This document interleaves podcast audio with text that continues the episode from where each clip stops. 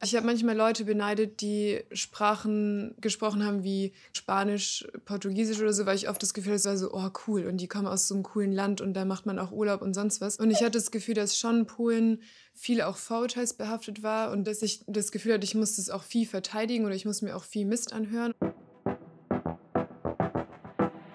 Y-Kollektiv. Der Podcast. Hallo zu einer neuen Folge vom Y-Kollektiv Podcast von Funk hier in der ARD Audiothek. Mein Name ist Julia Rehkopf und heute geht es um Mehrsprachigkeit und darum, dass in Deutschland einige Muttersprachen mehr wertgeschätzt werden als andere. Und recherchiert hat das Thema heute Sophie Rebmann. Hi Sophie. Hi. Sophie, du hast ja das Glück, zweisprachig aufgewachsen zu sein. Genau, ne? ja. Ich spreche Polnisch dank meiner Mama. Und ich sehe das auch als großes Glück, einfach weil ich mit Menschen in Kontakt komme, mit denen ich mich sonst nicht unterhalten könnte. Und gerade in der letzten Recherche für den Y-Kollektiv-Podcast aus dem letzten Jahr zu 24-Stunden-Betreuungskräften in der Altenpflege, da hat mir das voll geholfen, weil ich da Dinge erfahren habe, die ich bisher über die Menschen nicht wusste. Einfach nur, weil ich mich mit ihnen in ihrer Sprache unterhalten konnte. Aber ich habe auch so meine Probleme, das Glück zu nennen, weil es impliziert, dass es mir zugeflogen ist. Dabei war es schon ein großes Stück Arbeit, die Sprache zu lernen. Eine große Anstrengung meiner Mutter, aber auch meine Arbeit und meine Mühe, die so nicht gesehen wird. Wir sind zum Beispiel jeden Samstag in die polnische Schule gefahren. Und damit sind wir auch genau beim Thema. Also du hast recherchiert, dass es Sprachen gibt, die bei uns ganz selbstverständlich an den deutschen Schulen unterrichtet werden. Also so die Klassiker sind Englisch, Französisch, Spanisch, Latein. Und dass andere Sprachen wie eben zum Beispiel Polnisch oder auch Türkisch, Rumänisch, dass die keinen Platz haben an den Schulen in Deutschland. Und ich muss auch sagen, ich wäre ehrlicherweise auch nicht wirklich auf die Idee gekommen, dass diese Sprachen an der Schule fehlen oder dass es Menschen gibt, die die gerne lernen würden, so wie sonst eben Englisch oder Französisch gelernt wird, bis du mir das Thema vorgeschlagen hast. Also auch in meinem Kopf ist diese Aufteilung der Sprachen irgendwie total tief drin. Mhm. Ja, und das liegt aber einfach daran, äh, dass manche Sprachen einfach, ich würde sagen, regelrecht diskriminiert werden oder dass man unterscheidet zwischen guten Sprachen und sozusagen schlechten Sprachen. Das habe ich nicht gesagt. aber das sage ich. ähm, und ich sage, dass es kein Zufall ist, dass eben Polnisch, Arabisch oder Persisch auf die Nachmittage oder Wochenenden verbannt wird und im Schulsystem weitgehend ignoriert wird, während andere Sprachen gefördert und auf eine gewisse Art und Weise auch gefeiert werden. Und ich habe ähm, zum Beispiel mit einem Rechtsanwalt auch über einen seiner aktuellen Fälle gesprochen. Da wurden zwei Schülerinnen dafür bestraft, dass sie auf dem Schulhof Türkisch gesprochen haben. Die Klage beinhaltet zwei Punkte, dass diese Strafarbeit, diese Sanktion aufgehoben werden soll. Und das impliziert auch, dass das Gericht darüber entscheidet, dass die Strafarbeit rechtswidrig gewesen ist und die Schülerin in ihren Rechten verletzt hat. Und der zweite Punkt, gab es hier eine Benachteiligung. Wie viele Menschen in Deutschland betrifft es denn? Also wie viele sind mit einer weiteren Sprache aufgewachsen? Mhm, dafür gibt es keine genauen Zahlen, weil das nicht direkt erhoben wird, wie zum Beispiel der Migrationshintergrund. Aber es gibt immer wieder Umfragen und demnach wächst ein Fünftel der Kinder in Deutschland mit einer anderen Sprache auf. In westdeutschen Großstädten ist es sogar die Hälfte aller Kinder. Und gerade da in den Städten scheint es langsam, zumindest in manchen Bundesländern, einfacher zu werden, Herkunftssprachenunterricht zu bekommen.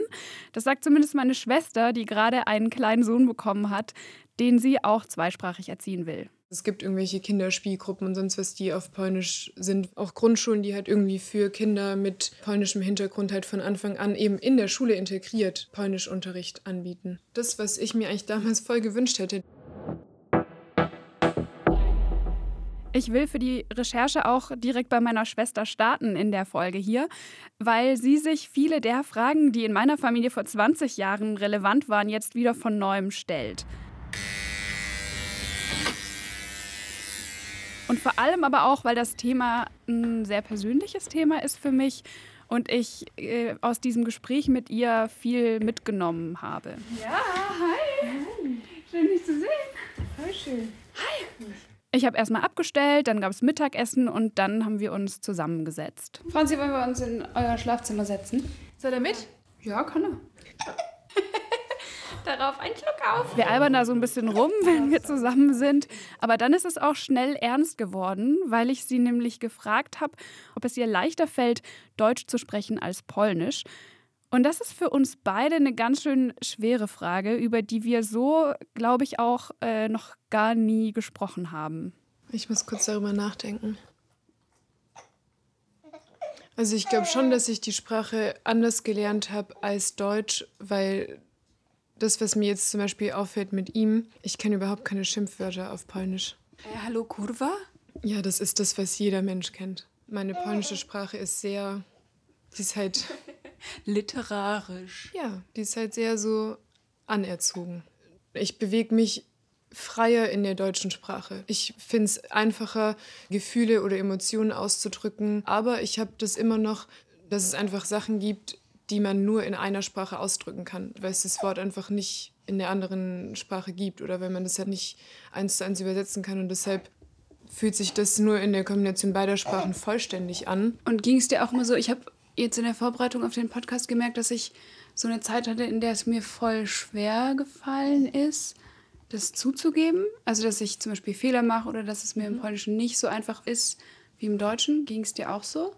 Voll, wenn Leute davon ausgegangen sind, dass ich ja sicherlich mit Akzent Polnisch spreche, hat mich das richtig emotional getroffen. Aber ich glaube, das kommt daher, weil ich ja auch irgendwie eine emotionale Verbindung zum Land habe und weil die Sprache für mich dazugehört und das auch wie so ein Identitätsding ist. Und wenn man dann hört, dass es vielleicht nicht perfekt klingt, dass man Fehler macht oder dass manchmal Worte fehlen, dann ist es halt doof. Also ich höre so richtig, dass für euch Sprache Teil von eurer Identität ist, ne? Und ich verstehe auch, dass es dann blöd ist, wenn, wenn ihr euch eingestehen müsst, dass ihr da vielleicht Lücken habt oder einen Akzent habt. Mhm. Ja, wir wollen halt dazugehören und zwar in beiden Ländern unhinterfragt.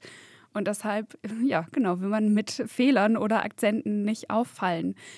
Und deshalb verstehe ich auch, dass es für manche Eltern ähm, so war, dass sie nicht in ihrer Erstsprache, also nicht in ihrer Muttersprache mit den Kindern gesprochen haben, sondern auf Deutsch, also in Deutschland, weil sie eben Angst hatten, dass die Kinder die Sprache nicht lernen. Und ich weiß auch von Eltern, die sich nicht getraut haben, mit ihren Kindern auf der Straße Türkisch oder Russisch zu sprechen. Und das liegt daran, dass Sprachen immer noch ungleich behandelt werden in Deutschland. Es gibt gute Sprachen, die gefördert werden und schlechte Sprachen, mit denen man schnell verurteilt wird. Also meine Mama hat mir, als ich in der Vorbereitung für den Podcast mit ihr gesprochen habe, gesagt, dass sie doof angeschaut wurde oder blöde Kommentare abbekommen hat, wenn sie Polnisch gesprochen hat und ähm, sich deshalb auch eine Zeit lang unwohl gefühlt hat, auf der Straße Polnisch zu sprechen. Ich habe das Glück, ähm, dass sie das durchgezogen hat und weiter mit uns auf Polnisch gesprochen hat. Aber ich habe Freunde, deren Eltern damit aufgehört haben, weil sie eben von der Gesellschaft vermittelt bekommen haben, die Sprache braucht ihr gar nicht. Und äh, weil es eben eine Überwindung kostet, in Deutschland äh, eine andere Sprache zu sprechen. Und es gab noch einen anderen krassen Fall in Blumberg in Süddeutschland, wo zwei Mädchen erst vor kurzem in einer Grundschule auf dem Schulhof eben kein Türkisch sprechen durften und eine Strafarbeit bekommen haben, weil sie es getan haben. Den Anwalt von der Familie, den haben wir ganz am Anfang schon gehört, den hast du auch getroffen. Also von dem hören wir gleich noch ein bisschen. Aber ich habe erstmal noch eine andere Frage. Und zwar diese Annahme, dass Kinder zu Hause nur eine Sprache sprechen sollten, Deutsch dann eben, weil sie es nur so richtig lernen. Das stimmt doch nicht, oder? Das äh, wurde aber eine Zeit lang äh, so von den Kultusministerien und auch aus der Wissenschaft verbreitet. Also lange war man der Meinung, Kinder dürfen nur Deutsch sprechen, damit sie das lernen. Und das war lange eben auch in Schulen ähm, der Fall. Und erst in den 90ern kam so der Gedanke auf, wie kann man denn Mehrsprachigkeit fördern? Und daran diskutiert man bis heute weiter rum. Aber für die Kinder, die das eben nicht gelernt haben, bedeutet das, dass sie die Sprache ihrer Eltern und auch ihrer Großeltern nicht können. Ähm, und ich kenne ein paar Menschen, denen das so geht und ich weiß, dass ihnen das total schwer fällt. Und gerade deswegen finde ich es auch so doof und so fies, und ich kann es nicht anders sagen, weil mich das wirklich wütend macht, dass für diese migrantischen Sprachen an vielen Stellen in Deutschland einfach kein Platz ist. Obwohl man inzwischen weiter ist und weiß, dass zwei oder sogar mehr Sprachen gut in einen Kopf passen und nur Vorteile bieten. Ich bin ehrlich gesagt immer neidisch, wenn jemand zweisprachig aufgewachsen ist. Ja, und die Kultusministerkonferenz hat 2013 schon gesagt, dass sie die Herkunftssprachen bedingte Mehrsprachigkeit wertschätzen und anerkennen. Aber bisher haben sie es halt nicht geschafft, das bundesweit umzusetzen, seit neun Jahren inzwischen. Das ist ja eigentlich erstaunlich, weil man an deutschen Schulen ja sonst eigentlich gut Fremdsprachen lernen kann. Also ich habe drei Fremdsprachen an der Schule mhm. gelernt, einigermaßen. Also Englisch neun Jahre lang, Französisch sieben Jahre lang und dann nochmal Spanisch drei Jahre. Von Spanisch ist am wenigsten hängen geblieben, aber das war auch so klassisch dann der Wahlpflichtunterricht am Nachmittag. Ähm, aber Englisch und Französisch war auch, glaube ich, auf einem ganz guten Level so nach der Schule. Ja, das ist auch so, dass ähm, die guten Fremdsprachenkenntnisse zu vermitteln auch so ein EU-Ziel ist. Also die EU will erreichen, dass alle Bürger und Bürgerinnen in der EU zwei Fremdsprachen fließend sprechen und dass sie auch möglichst früh mit dem Unterricht beginnen, weil man eben weiß, dass äh, je früher, desto besser, desto mehr bleibt hängen. Und man erhofft sich da einerseits äh, wirtschaftlichen Erfolg, weil jede Sprache einem ja, mehr bringt. Und andererseits ähm, dieses Einheit in Vielfalt, also dass man einfach miteinander kommunizieren kann und trotzdem nicht alles ausschließlich auf Englisch läuft zum Beispiel. Und das mag auch in manchen Grenzregionen, auch in Deutschland, möglich sein, dass es eben auch andere Fremdsprachen gibt. Aber wenn ich mir die Schulen in meiner Umgebung, also in Stuttgart, anschaue, dann bezieht sich das Angebot nur eben auf gewisse Sprachen. Und zwar Englisch, Französisch, vielleicht noch Spanisch und Italienisch, manchmal auch Altgriechisch und Latein. Also selbst tote Sprachen unterrichten die Schulen scheinbar lieber, als eine migrantische Sprache anzubieten. Und das finde ich problematisch. Ähm, ich sage auch nachher noch warum. Aber ich bin noch auf was anderes Interessantes gestoßen. Ähm, auf Schulen mit bilingualem Angebot, also bei dem Kinder Englisch, Französisch oder Italienisch lernen erstmal und dann in der Sprache auch Fachunterricht haben. Das ist äh, voll attraktiv scheinbar. Die Zahl solcher Schulen nimmt auch zu. Und ich fand spannend, wer sich dafür entscheidet und wie das unterrichtet wird. Deshalb bin ich an eine Schule in Ludwigsburg gefahren, die einen bilingualen Französischkurs anbietet. So, ich stehe vor dem Goethe-Gymnasium. Das ist so ein sehr langes, großes Gebäude mit hohen Fenstern, ein alter Bau. Und hier sind überall Schüler unterwegs. Vor dem Lehrerzimmer habe ich Katharina Küssner getroffen. Sind Sie die Frau? Ja, genau. Guten Morgen. Hallo. Ah, Sie hat dieses bilinguale Angebot am Goethe-Gymnasium vor elf Jahren mitgegründet. Und deshalb war ich auch später mit ihr noch verabredet. Ich wollte mir aber zuerst so eine Unterrichtsstunde auf Französisch anschauen. Das war die erste Doppelstunde Geschichte für die Siebtklässler. Bonjour à tous et à tous.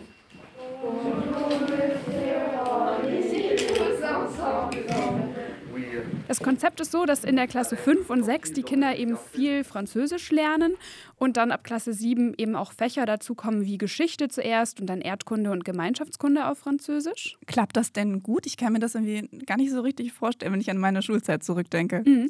Also ich habe den Eindruck voll. Frau Küssner, die für den Fremdsprachenbereich eben zuständig ist, hat gesagt, dass sie am Anfang viel singen, viel so nachsprechen und Rollenspiele machen und dass die Kinder da auch voll Lust drauf haben, dass sie das lieben. Aber dass man früh anfangen muss, weil nach der Pubertät ist damit nämlich Schluss. Und ich fand das beeindruckend, wie die Französisch gesprochen haben. Ich habe mich da zurückerinnert gefühlt an meinen Leistungskurs in der 13, aber da habe ich äh, nach mehr Worten gesucht als die in der siebten Klasse.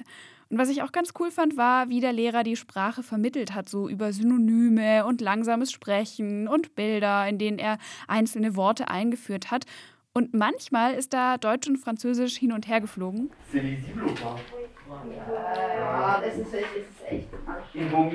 Also wie zum Beispiel da eben jetzt, als der Lehrer die Ergebnisse der Schüler eigentlich auf so eine Art Overhead-Projektor notieren wollte und gefragt hat, ob das lesbar ist oder nicht. Das nennt sich translingualer Unterricht, also wenn man unterschiedliche Sprachen zulässt. Und das ist so die Methode, auf die man jetzt scheinbar setzt, haben mir auch Erziehungswissenschaftler und Sprachforscherinnen gesagt. Ähm, mir ist das voll sympathisch, weil ich das aus meiner Familie kenne, weil das bei uns am Tisch immer so gelaufen ist, dass wir halt hin und her gewechselt haben. Ja, stimmt, das hört man oft in sozialsprachigen ja, Familien. ja, genau. So, und das, es wird irgendwie so normal, dass ich das selber irgendwie gar nicht bemerke, ähm, sondern mir das dann eben Leute sagen, die neben mir stehen, wenn ich telefoniere oder so, hä, wie hast du da jetzt gerade hin und her gewechselt? Früher hatte man Angst, dass Kinder, wenn sie das so machen, keine Sprache richtig lernen. Sondern zwei Sprachen so halb. So genau, ungefähr. oder dass mhm. sie durcheinander kommen, wenn sie so durcheinander fliegen. Und jetzt weiß man aber, dass das nicht der Fall ist. Die Schüler, die auf dieser Schule sind, die du besucht hast, sind das Muttersprachler oder wer nimmt da überhaupt teil? Also das bilinguale Angebot ist konzipiert für Kinder, für die Französisch nicht die Erstsprache ist, also die das neu lernen als Fremdsprache. Aber es ist gut ein Viertel der Schüler und Schülerinnen, ähm, inzwischen da, die ein oder zwei Elternteile haben, die Französisch sprechen.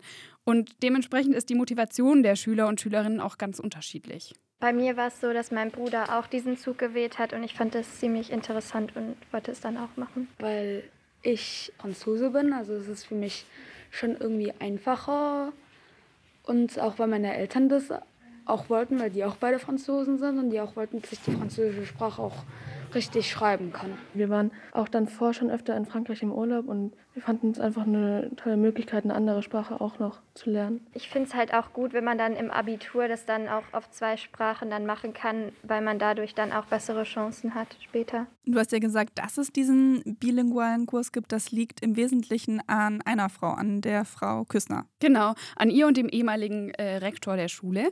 Die haben sich das beide zum Ziel gesetzt, so eine bestehende Städtepartnerschaft zwischen Ludwigsburg und Montbéliard, einer Stadt in Frankreich, äh, auch auf die Schule auszuweiten und dann dann eben diesen bilingualen Französischzug aufgebaut. Und man merkt Frau Küssner richtig an, dass sie begeistert ist, wenn sie von Sprachen und von dem Sprachkurs spricht. Gibt es bei Ihnen gute Croissants in der Kantine? Nein, es gibt bei uns keine Croissants, weil es bei uns gar keine Kantine gibt. Aber am Tag der offenen Tür gibt es äh, Petit Four vor allem und auch Croissant äh, und dazu die Rezepte, die ausliegen. Ich glaube, das ist an allen Schulen so, dass die äh, Französischlehrerinnen und Französischlehrer absolute Fans von Frankreich sind und in diesem Fach gerade äh, Musik, Chanson und natürlich die Küche da sehr viel extra gemacht wird. Aber mit dem Blick jetzt drauf, dass, wo ich merke, dass andere Sprachen, also in der Schule werden noch Englisch, Italienisch und Latein auch angeboten, aber dass andere andere Sprachen gar nicht stattfinden, finde ich das schon schräg, dass da so viel Aufwand betrieben wird, um Kindern neue Fremdsprachen beizubringen, während andere Sprachen, die in der Schülerschaft schon existieren, ignoriert werden. Und zwar so sehr, dass die Kinder sie dann im Erwachsenenalter oft verlernen. Das ist schade, ja, aber man kann sie nur ermuntern und ihnen immer sagen, es ist ein Wahnsinns, äh, ein hoher Wert, eine weitere Sprache zu beherrschen. Und wenn es schriftlich nicht so gut geht, immerhin mündlich. Ich ermuntere die Schülerschaft, sie sollen stolz sein auf ihre weiteren fremdsprachlichen Kenntnisse und sich trauen, die zu sagen und nicht verstecken. Ich fand richtig schön, dass auch sie von diesen Querverbindungen gesprochen hat und wie sehr sie auch andere Sprachen schätzt und so ein bisschen versucht, eben den Schülern da so den Mut zu geben und sie zu bestärken in ihren anderen Sprachkenntnissen.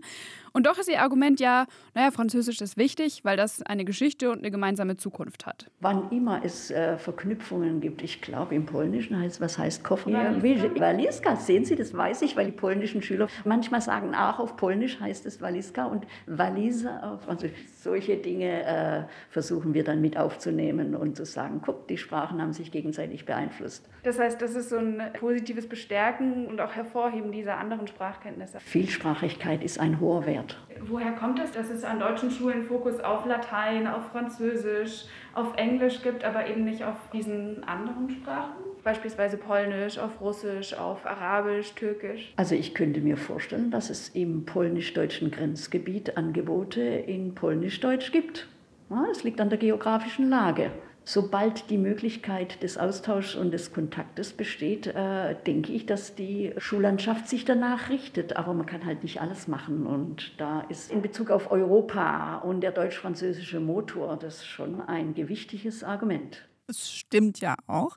Aber was ich mich noch frage ist, Hängt das nicht auch damit zusammen, was nachgefragt wird oder genauer, was die Eltern wollen? Also sagen wir mal, es würde jetzt an einer Schule zum Beispiel Polnischunterricht geben mhm. und an der anderen Schule, die zur Auswahl steht, Französischunterricht. Wie viele Eltern würden dann tatsächlich ihr Kind auf die Schule mit dem Polnischunterricht schicken? Ja, klar. Aber das liegt ja auch so ein bisschen daran, dass Frankreich und England, die ehemaligen Kolonialmächte, einfach ihre Sprachen auf der halben Welt verteilt haben. Und ähm, ja, ich, ich habe sie deswegen auch gelernt, weil die halt weit verbreitet sind und weil ich weiß, ich komme damit weit. Und ich würde es auch wieder tun. Also man kann sie gut gebrauchen. Ich verstehe das Argument. Aber dass Kinder in den Schulen immer noch öfter Latein oder sogar Altgriechisch lernen als Arabisch oder Chinesisch, finde ich schon absurd, muss ich sagen.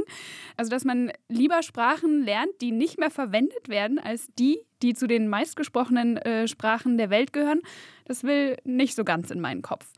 Und ich glaube, wenn wir diesen unhinterfragten Fokus auf Französisch, Latein oder Englisch, also auf Sprachen, die man mit der europäischen Hochkultur verbindet, mit Bildung oder wirtschaftlichem Erfolg gleichsetzen, wenn wir den überdenken würden, dann wäre die Fremdsprachenausbildung vielleicht anders. Also würde die anders aussehen.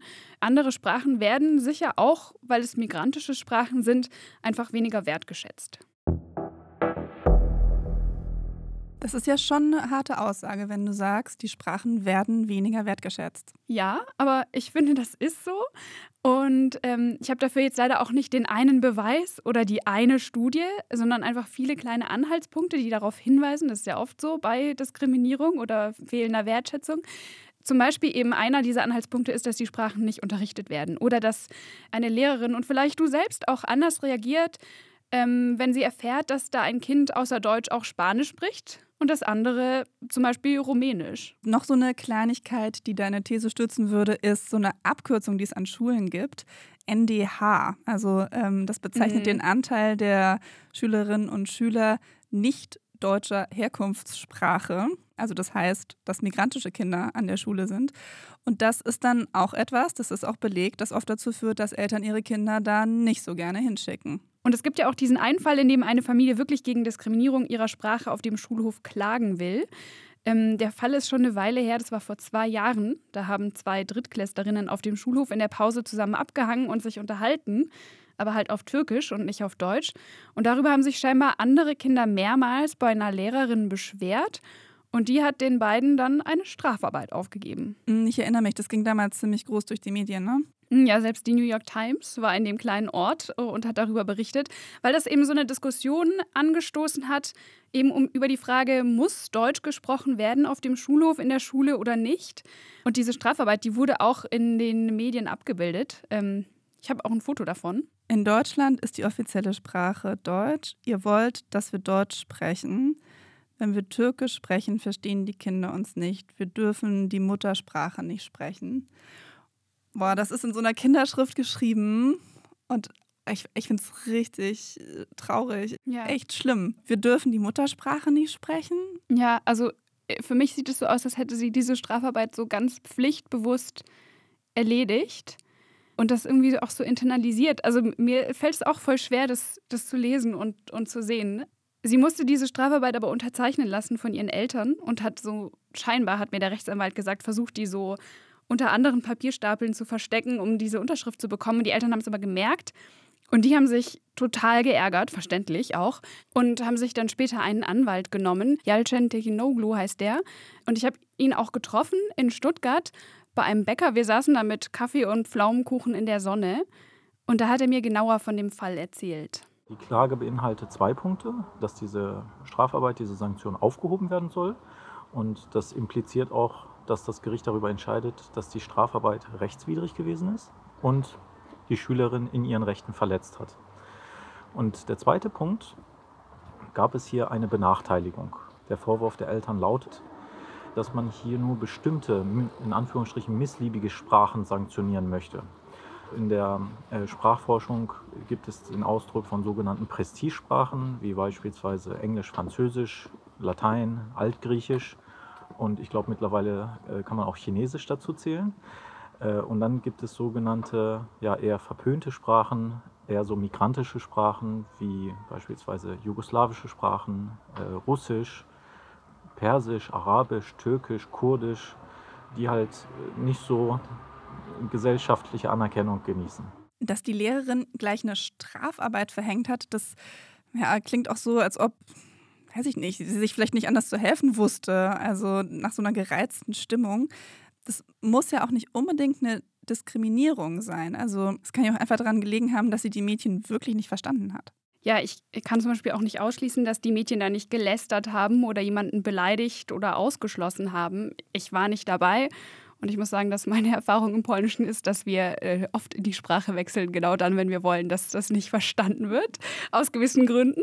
Ähm, aber das muss erst nachgewiesen werden und die Schule hat gar nicht das als Grund angeführt, sondern die Schulregel, wonach man an dieser Schule eben Deutsch spricht, weil sie sagen, dass sie mehr als 40 Prozent äh, von Kindern mit Migrationshintergrund haben und deshalb eine Deutschpflicht ähm, helfen soll, dass man Deutsch lernt. Der Anwalt und die Eltern bestreiten, dass es diese Regel gibt. Das mal noch so am Rande. Als Nachweis haben sie einerseits mit einer Elternvertretung gesprochen, die das wohl nicht bestätigen konnte und andererseits zum Beispiel auch so eine AfD-Anfrage im Landtag in Baden-Württemberg angeführt, die gefragt hatten, ob es eine Deutschpflicht gibt auf deutschen Schulhöfen. Und da hatte die Landesregierung das eben bestritten. Die Eltern und der Rechtsanwalt äh, stellen das aber eben so dar, dass es ein persönliches Gespräch zwischen zwei Freundinnen war, auf dem Schulhof, in der Pause und dass es möglich sein muss, da in einer Sprache zu sprechen, die man selbst wählt. Im Unterricht, da gibt auch der Anwalt der Lehrerin recht, da sollte wie auch auf dem Arbeitsplatz darauf geachtet werden, dass man in einer Sprache kommuniziert, die alle können. Aber in dem Fall, so die Position der Eltern, hängt die Reaktion der Lehrerin auch davon ab, welche Sprache das war. Also die ähm, beiden sagen, wenn das statt Türkisch eine andere Sprache gewesen wäre, dann wäre das so nicht passiert. Wir hätten dann ein Rassismusproblem, wenn man bestimmte Sprachen bevorzugt und nur bestimmte Sprachen sanktioniert. Dann wäre der Grundsatz der Gleichbehandlung verletzt. Und wenn da die Schule einen Unterschied macht, dass sie sagt, wenn sich jemand auf dem Schulhof in der Pause hinstellt und jetzt beispielsweise auf Latein fließend etwas referieren würde, glaube ich, käme niemand auf die Idee, das irgendwie zu sanktionieren, zu sagen, ah, du darfst ja aber kein Latein reden, das ist ganz schlecht und du musst ja erstmal besser Deutsch sprechen, sondern da würde sich ja jeder Lehrer daneben stellen und würde applaudieren und würde sagen, was für ein toller Vortrag, fließend Latein, das ist ja was Besonderes. Wie das Ganze ausgeht, das wissen wir jetzt noch gar nicht. Die Familie hat ähm, ja Klage beim Verwaltungsgericht eingereicht, aber ob es zu einer Verhandlung kommt, das ist einfach noch nicht klar. Ich finde es auf jeden Fall richtig schlimm, dass Kinder auf dem Schulhof in privaten Gesprächen nicht ihre Muttersprache sprechen dürfen. Und das ist der Punkt, dass Sprachen, wenn es keine fancy Sprachen aus reichen Ländern sind, mit denen sich später viel Geld oder Profit oder Ansehen, im Fall von Latein, weil sonst gibt es da ja nicht so viel herausschlagen lässt, äh, sondern von Arbeitsmigranten oder sogenannten Gastarbeiterinnen gesprochen wurden, ähm, dass sie dann nicht so angesehen werden. Und ganz präsent ist mir da so ein Tagesschau-Post von vor äh, inzwischen eineinhalb Jahren, da war so ein Foto mit ein paar Kindern auf dem Balkon von hinten und da stand drauf, kaum Deutsch zu Hause und dann so ein Sternchen und im Eck stand da, spricht jedes fünfte Kita-Kind. War das jetzt ein deutscher Satz, den du gerade gesagt hast? ja, auch der ist nicht so ganz grammatikalisch korrekt, aber der hat viele nicht deswegen aufgeregt, ähm, sondern eben weil er verkennt, dass äh, nur jedes fünfte Kita-Kind spricht zu Hause Deutsch. Heißt, dass jedes fünfte Kind in Deutschland mehrsprachig aufwächst. Ähm, und in meinen Augen ist das eben so ein Symbol für diese gesamte Debatte, in der äh, weitere Sprachkenntnisse teilweise als Defizit gesehen werden, anstatt das als Bereicherung zu sehen. Also du forderst, dass alle Sprachkenntnisse anerkannt und auch wertgeschätzt werden, ne? Ja, und nicht nur das. Ich finde, äh, diese Sprachkenntnisse sollten auch staatlich gefördert werden, damit die, die zu Hause eine zweite Sprache gelernt haben, auch äh, lernen, sie zu schreiben und zu lesen und auch ein Vokabular lernen, das sie dann so nutzen können und die Sprache eben auch im Erwachsenenalter verwenden können. Aber wenn du eben mit einer anderen Sprache aufwächst, dann wird es so behandelt, als wäre es äh, deine Privatsache in den meisten Fällen. Also ich bin mit meiner Familie früher, wie gesagt, jeden Samstag in die polnische Schule gefahren, 40 Kilometer in eine Richtung. Und du bist da jetzt nochmal in deine Jugend gereist und nochmal dahin gefahren, ne? Ja, genau. Und der erste Morgen, an dem ich dafür aufstehen musste, am Anfang klang das irgendwie noch so ganz nett. Ja, cool, ich fahre nochmal hin. Ähm, der erste Morgen hat sich wieder direkt genauso angefühlt wie damals. Ich habe gerade gar keine Lust aufzustehen. Ist noch dunkel draußen und 6.30 Uhr. Es fühlt sich am Samstag einfach nicht richtig an. Also mein Freund hatte einfach noch neben mir gelegen und gepennt. Ähm, aber ich musste eben raus. Äh, die Schule geht um 8 Uhr los. Und die lag auch damals schon bei uns eben nicht um die Ecke, wie gesagt. Äh, wir sind damals eineinhalb Stunden hingefahren mit Bus und Bahn. Ähm, das heißt, man musste sogar früher los als in die normale Schule. Und wenn es auf der Straße dann noch leer und dunkel ist, weil eben alle noch schlafen, dann hat sich das immer besonders hart angefühlt. Du sagst jetzt normale Schule und ähm, polnische Schule. Also wie, wie sieht denn die polnische Schule aus? Die ist eigentlich auch äh, eine normale Schule mit normalem Unterricht, nur eben auf Polnisch und mit anderen Lehrkräften und Mitschülern als unter der Woche. Also das ist auch eine Schule unter der Woche und dann gibt es samstags diesen Zusatzunterricht? Ja, genau. Also das ist eine Schule, in der Kinder von Montag bis Freitag Mathe, Deutsch und Englisch lernen äh, und auch irgendwie so Winterschmuck basteln. Also das war gerade so die Zeit oder irgendwelche Steckbriefe oder da stehen so Klausurtermine dran und dann kommst du halt samstags in diese sich immer wieder verändernde Schulgebäude und sitzt da in einer Klasse, die eigentlich nicht so deine ist. Es ist wie so ein bisschen so eine Parallelwelt, so eine Parallelschule. Wie finanziert sich denn dieser Wochenend-Polnischunterricht? Ja, das hängt vom Bundesland ab. In Baden-Württemberg ist das das Konsularmodell. Das heißt, die Schule wird von den Botschaften und Konsulaten im Land stellvertretend für in dem Fall eben die polnische Regierung betrieben. In dem Fall vom polnischen Konsulat in München. Das gibt es aber auch für insgesamt 14 andere Länder, unter anderem zum Beispiel Tunesien, die Türkei, für Bosnien, Griechenland oder Ungarn. Warte, also das heißt, dass Regierungen aus dem Ausland den Unterricht für die Schulkinder in Deutschland machen, also diesen Sprachunterricht? Ja, genau. Ich habe mich auch gefragt, ob das kein schlechter Einfluss ist. Also gerade bei Ländern wie Ungarn oder Polen jetzt gerade, die ähm, ihre homophoben Ansichten äh, ganz schön krass vertreten und auch Geschichtsrevisionismus betreiben. Mhm, das ist zumindest der Verdacht, dass da nicht nur die Sprache vermittelt wird. Genau. Die Unterrichtsinhalte werden aber wohl mit dem Kultusministerium konsultiert. Aber gerade im Fall von der Türkei gab es wohl in den letzten Jahren auch einige Beschwerden, weshalb in Baden-Württemberg schon 2017, also vor fünf Jahren, Politiker und Politikerinnen und äh, Menschen aus der Gewerkschaft Erziehung und Wissenschaft gefordert haben, dass das Konsularmodell abgeschafft wird und der Unterricht unter Aufsicht äh, des deutschen Staates gestellt wird. Ich muss aber auch sagen, dass ich selbst keine schlechten Erfahrungen gemacht habe und als ich jetzt da war, mir auch nichts Negatives aufgefallen ist. Also ist, da gibt es Polnischunterricht. Ist das dann einfach so Sprachunterricht oder was wird da gelehrt? Nee, das ist so wie Deutschunterricht an deutschen Schulen. Also wir lernen am Anfang haben wir Grammatik und Rechtschreibung gelernt und dann irgendwann eben Literatur. Und dann gab es noch Gemeinschaftskunde und Geschichte halt für Polen. Genau, ich war auch zwei Unterrichtsstunden lang jetzt mit dabei im Polnischunterricht. Świetnie, brawo Anastazjo. Tak, wszedł na Blanc, wygłosił taką und die Klassen sind meist kleiner, sind so zehn Leute und auch der Stoff ist ein bisschen anders als in der deutschen Schule. Da äh, erinnere ich mich zum Beispiel, wie wir irgendwie so ganz kleinteilig einzelne Literaturstellen interpretiert haben, was voll Spaß gemacht hat. Ähm, aber darüber ist manchmal so ein bisschen das große Ganze verloren gegangen, finde ich. Also vor allem mit eben so einer polnischen Schule-Perspektive, in der man mehr so die einzelnen Werke in verschiedenen Epochen verortet hat und dann auch noch mit Kunst und Musik aus der Zeit verbunden hat. Und für mich hat sich aber damit so eine ganz gute Mischung ähm, hergestellt sozusagen, weil ich eben das damals auch schon ganz cool fand, dass ich andere Aspekte gelernt habe als in der deutschen Schule und sich das alles so verbunden hat. Und den Schülern, die ich da getroffen habe, geht das genauso. Jetzt vor allem in den älteren äh, Klassen ist es auch eine gute Ergänzung zur deutschen Schule, weil wir Themen hatten, also zum Beispiel Literatur und Geschichte. Und da so Epochen äh, finden sich in beiden Schulen wieder und man kann die Themen dann gut verknüpfen. Weil ich dann einfach über das Wissen verfüge und mich die anderen so anschauen, ja, woher weißt du das? Das haben wir nie gelernt. Das finde ich sehr cool. Kannst du ein Beispiel nennen?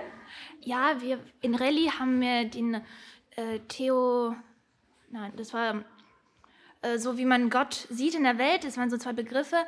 Deismus und Theismus war das, genau. Und äh, das hatten wir in der polnischen Schule und da war ein, das hat Mädchen ein Beispiel gebracht und da konnte ich so richtig trumpfen und die anderen haben mich angeschaut und ich war so richtig so die Schlaue damals. Das ist ja trotzdem eine Extrabelastung, sich da jeden Samstagmorgen in diese Schule nochmal zu quälen, sag ich mal. Ähm, aber du hast es ja auch getan. Warum? Mhm, ich habe erstmal die anderen Schüler gefragt und da unterscheidet sich die Motivation gar nicht so sehr von den Französischschülern zum Beispiel, die ich ähm, an der Schule in Ludwigsburg gesprochen habe. Also zuerst war das auf jeden Fall die Motivation meiner Eltern. Ich hatte keine andere Chance. Und jetzt habe ich das, glaube ich, so ein bisschen äh, interiorisiert für mich. Weil ich meine Wurzeln nicht vergessen wollte. Ich will auch irgendetwas mit Polnisch studieren, also dass ich auch noch weiter lerne, wie ich mich besser ausdrücken könnte auf Polnisch, weil darum fehlt mir noch so ein bisschen was. Also mir gefällt, dass man einfach die Möglichkeit hat, hier andere Menschen, die Polnisch sprechen, äh, so zu treffen. Also es ist einfach eine gute Möglichkeit, Polnisch zu lernen, zu verbessern. Also es geht ihnen einfach darum, ihre Muttersprache zu erhalten. Und damit eben ist es genauso wie bei diesen Französischschülern am Goethe-Gymnasium in Ludwigsburg, nur dass die eben zeitweise zwei Schulstunden mehr Unterricht hatten und äh, die jetzt und ich damals auch eben jeden Samstag teilweise bis zu 60 Kilometer lang in eine Extraschule gefahren sind. Aber als Schüler muss ich sagen, hörst du auf, das so zu hinterfragen. Es ist halt einfach so. Du hast da ja auch Freunde, die das genauso machen. Und es ist auch so, dass du weißt, dass es einfach wichtig ist. Also für mich war das wirklich immer einfach wichtig, das zu machen, weil ich gehofft habe, dass ich so keinen Akzent bekomme und weiter an der Sprache dranbleibe. Gibt es denn auch andere Modelle oder läuft es immer auf diesen Wochenendunterricht hinaus? Das ist von Bundesland zu Bundesland anders, weil die ja selber über Bildung entscheiden. Ganz grob kann man sagen, dass es zwei Modelle gibt gibt. Einerseits das Konsularmodell und Unterricht an der staatlichen Schule. Aber es ist dann natürlich eine Frage, wie gut Theorie und Praxis zusammenpassen. In den großen Städten ist es sicher einfacher als auf dem Land. Ein Bundesland, in dem das alles ganz gut zu laufen scheint, ist Nordrhein-Westfalen. Ähm, da haben die über 1000 Lehrer angestellt und über 100.000 Schüler und Schülerinnen nehmen an so einem Programm des Herkunftssprachenunterrichts teil. Und das läuft dann so ab, dass sie an der regulären Schule ergänzend zum übrigen Unterricht eben Herkunftssprachenunterricht bekommen. Und dann gibt es so Länder wie Baden-Württemberg oder Bayern, in denen es eben immer noch nur das Konsularmodell gibt. Und das ist dann in der Regel samstags. Genau. Und wenn es nach Wissenschaftlern aus Migrations- und Sprachforschung geht, dann sollte der Unterricht an der Schule stattfinden, an den normalen Stundenplan angegliedert und mehr Anerkennung bekommen, weil herkunftssprachlicher Unterricht total positive Auswirkungen hat. Das geht aus der Forschung hervor. Ähm, er fördert auch abgesehen von der Sprache selbst den Schulerfolg und auch das Selbstbewusstsein der Schüler und Schülerinnen.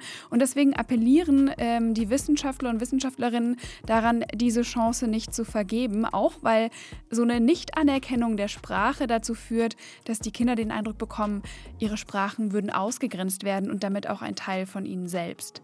Sie liefern auch Ideen für die Umsetzung. Einerseits strategisch haben auch zwei Wissenschaftlerinnen aus Bremen gefordert, dass man die Sprachen als eine Prüfungssprache im Abitur anerkennt, wie Englisch oder Französisch auch. Ähm, und sie sagen auch schon allein die Note aus dem Unterricht ins Zeugnis mit aufzunehmen. Das wäre ein erster Schritt. Und sie liefern auch praktische Ideen, wie man das umsetzen könnte. Sie schlagen zum Beispiel vor, dass man ein Zeitfenster für herkunftssprachlichen Unterricht im Stundenplan einplant, und zwar landesweit, damit dann einzelne Schüler und Schülerinnen in einer Herkunftssprache zusammengefasst werden können und digital schulübergreifend unterrichtet werden. Da hat man aus der Corona-Zeit gelernt. Auf jeden Fall. Aber wie war das denn bei dir? Ähm, du hattest ja den Unterricht am Wochenende an einer anderen Schule. Hast du dich denn dann unter der Woche praktisch ausgegrenzt und nicht anerkannt äh, gefühlt mit deiner Muttersprache, mit deiner zweiten Muttersprache Polnisch? Nee, aber meine Schwester, das hat mich auch total überrascht, aber sie hat gesagt, dass sie sich auch manchmal gewünscht hätte, eine hippere Sprache zu sprechen und zwar genau aus dem Grund. Ich habe manchmal Leute beneidet, die Sprachen gesprochen haben wie Spanisch, Portugiesisch oder so, weil ich oft das Gefühl hatte, es so, oh cool und die kommen aus so einem coolen Land und da macht man auch Urlaub und sonst was. Und ich hatte das Gefühl, dass schon Polen viel auch vorurteilsbehaftet war und dass ich das Gefühl hatte, ich muss das auch viel verteidigen oder ich muss mir auch viel Mist anhören und manchmal habe ich schon auch so den Gedanken gehabt, warum ist ausgerechnet das irgendwie die zweite Sprache, die ich spreche. Aber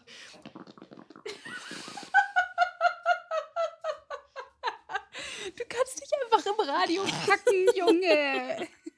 Offensichtlich doch. Jetzt dürfte die Laune wieder besser sein. Ja, da haben wir dann unser Gespräch erstmal unterbrochen. Offensichtlich brauchte da jemand eine neue Windel. genau, und das Windeln wechseln, das ist genau so ein Moment, in dem sie jetzt schon viel Polnisch mit ihm spricht. Deswegen war ich da auch dabei. Ach! Taki masz dobry humor? Aber już sobie tęczę? Zobacz. Ähm, sie sagt ihm da, dass er jetzt ja viel bessere Laune hat und ähm, nennt dann irgendwie so den Arm und das Bein, dass er dann doch bitte äh, mal herreichen soll, damit sie ihm den Ärmel oder ein Stramplerbein ähm, da stecken kann. Und in diesen Momenten, in denen sie da alleine mit ihm ist, da zieht sie das auch voll durch, dass sie Polnisch mit ihm spricht und liest ihm abends irgendwie polnische Kinderreime vor oder singt polnische Lieder. Und trotzdem frage ich mich, ob das so auf Dauer gut gehen wird, einfach weil er nochmal eine Generation entfernt ist von dieser Migrationserfahrung. Für sie und ihn wird es, glaube ich, einfach noch schwerer sein, die Sprache weiterzuleben. Bei uns war das so, dass als die Schule kam und wir mit Freunden Deutsch gesprochen haben, deutsche Hausaufgaben machen mussten und so, dass dann irgendwie Polnisch so ein bisschen in den Hintergrund gerückt ist. Und genau das habe ich auch angesprochen mit ihr. Wenn er dann anfängt, in die Schule zu gehen, ich meine, das war ja der Moment, wo es dann bei uns auch schwieriger ja, wurde, weil wir dann klar. angefangen haben. Also dann wird es ja für ihn nochmal doppelt hart, weil es halt ja du mhm. auch auch schon mit Deutsch aufgewachsen bist. Ja, voll. Das ist schon auf jeden Fall eine Schwierigkeit. Oder unser Sommer war komplett in Polen. Und ich glaube aber auch, ich tue alles dafür, um ihm den Zugang zu ermöglichen. Aber ich möchte ihn dazu nicht zwingen. Dass es nicht ausartet zu so einem Leistungsding. Du musst es aber können. Du musst es aber sprechen. Du musst dann noch nebenher in tausend Schulen gehen und Förderprogramme und sonst was machen. Aber ich hoffe halt, dass ich ihm mitgeben kann, warum mir das so wichtig ist oder den Wert und das, wofür ich immer so dankbar war. Aber am Ende wird es auch dann seine Entscheidung sein. Aber jetzt mal ganz ehrlich, wie wäre es, wenn er, also wenn es tatsächlich dazu kommt, dass er das nicht kann?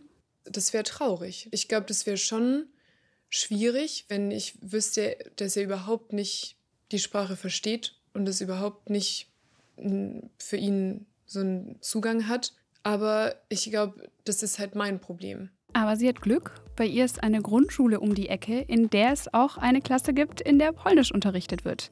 Ähm, da würde sie ihren Sohn gerne hinschicken. Und ich würde das all den anderen Kindern und Familien, die mehrsprachig leben und aufwachsen, auch total wünschen, dass es sowas auch für sie gibt. Vor allem, weil es eben nicht so schwer wäre und doch so viel bedeutet für Menschen wie mich, wie meine Schwester und ihren kleinen Sohn. Anerkennung und Wertschätzung und für die Gesellschaft auch großen kulturellen und sprachlichen Reichtum, finde ich. Und ich verstehe nicht, wieso man das äh, nicht schon lange umgesetzt hat, äh, so wie diese bilingualen Angebote und den Fremdsprachenunterricht. Vielen Dank, Sophie, für die auch sehr persönliche Geschichte, die du heute mitgebracht hast. Wie würde ich denn auf Polnisch Danke sagen? Dziękuję. Dziękuję? Ja, genau. Dziękuję, Sophie. Danke dir. Zum Schluss habe ich wieder einen kleinen Podcast-Tipp für euch. Und zwar heute einen, der euch dabei helfen könnte, wenn ihr das Gefühl habt, mal im Boden versinken zu wollen oder rot zu werden. In dem Podcast Flexikon, da sprechen Anne Radatz und Steffi Banowski mit Menderes. Den kennen vielleicht einige aus der Castingshow DSDS. Da ist er oft erfolglos aufgetreten, wurde viel ausgelacht und einiges ist ihm im Nachhinein auch peinlich. Aber inzwischen steht er drüber und wie er gestärkt aus diesen ganzen Fehlschlägen raus rausgekommen ist und man also souverän mit unangenehmen Situationen umgeht, das hört ihr in der Folge Peinlich. Was hilft gegen Scham? Ihren Podcast Flexikon gibt es genau wie uns in der ARD Audiothek und ich freue mich, wenn ihr nächste Woche wieder bei uns reinhört. Bis dahin, tschüss. Y-Kollektiv. Ein Podcast von Funk, von ARD und ZDF.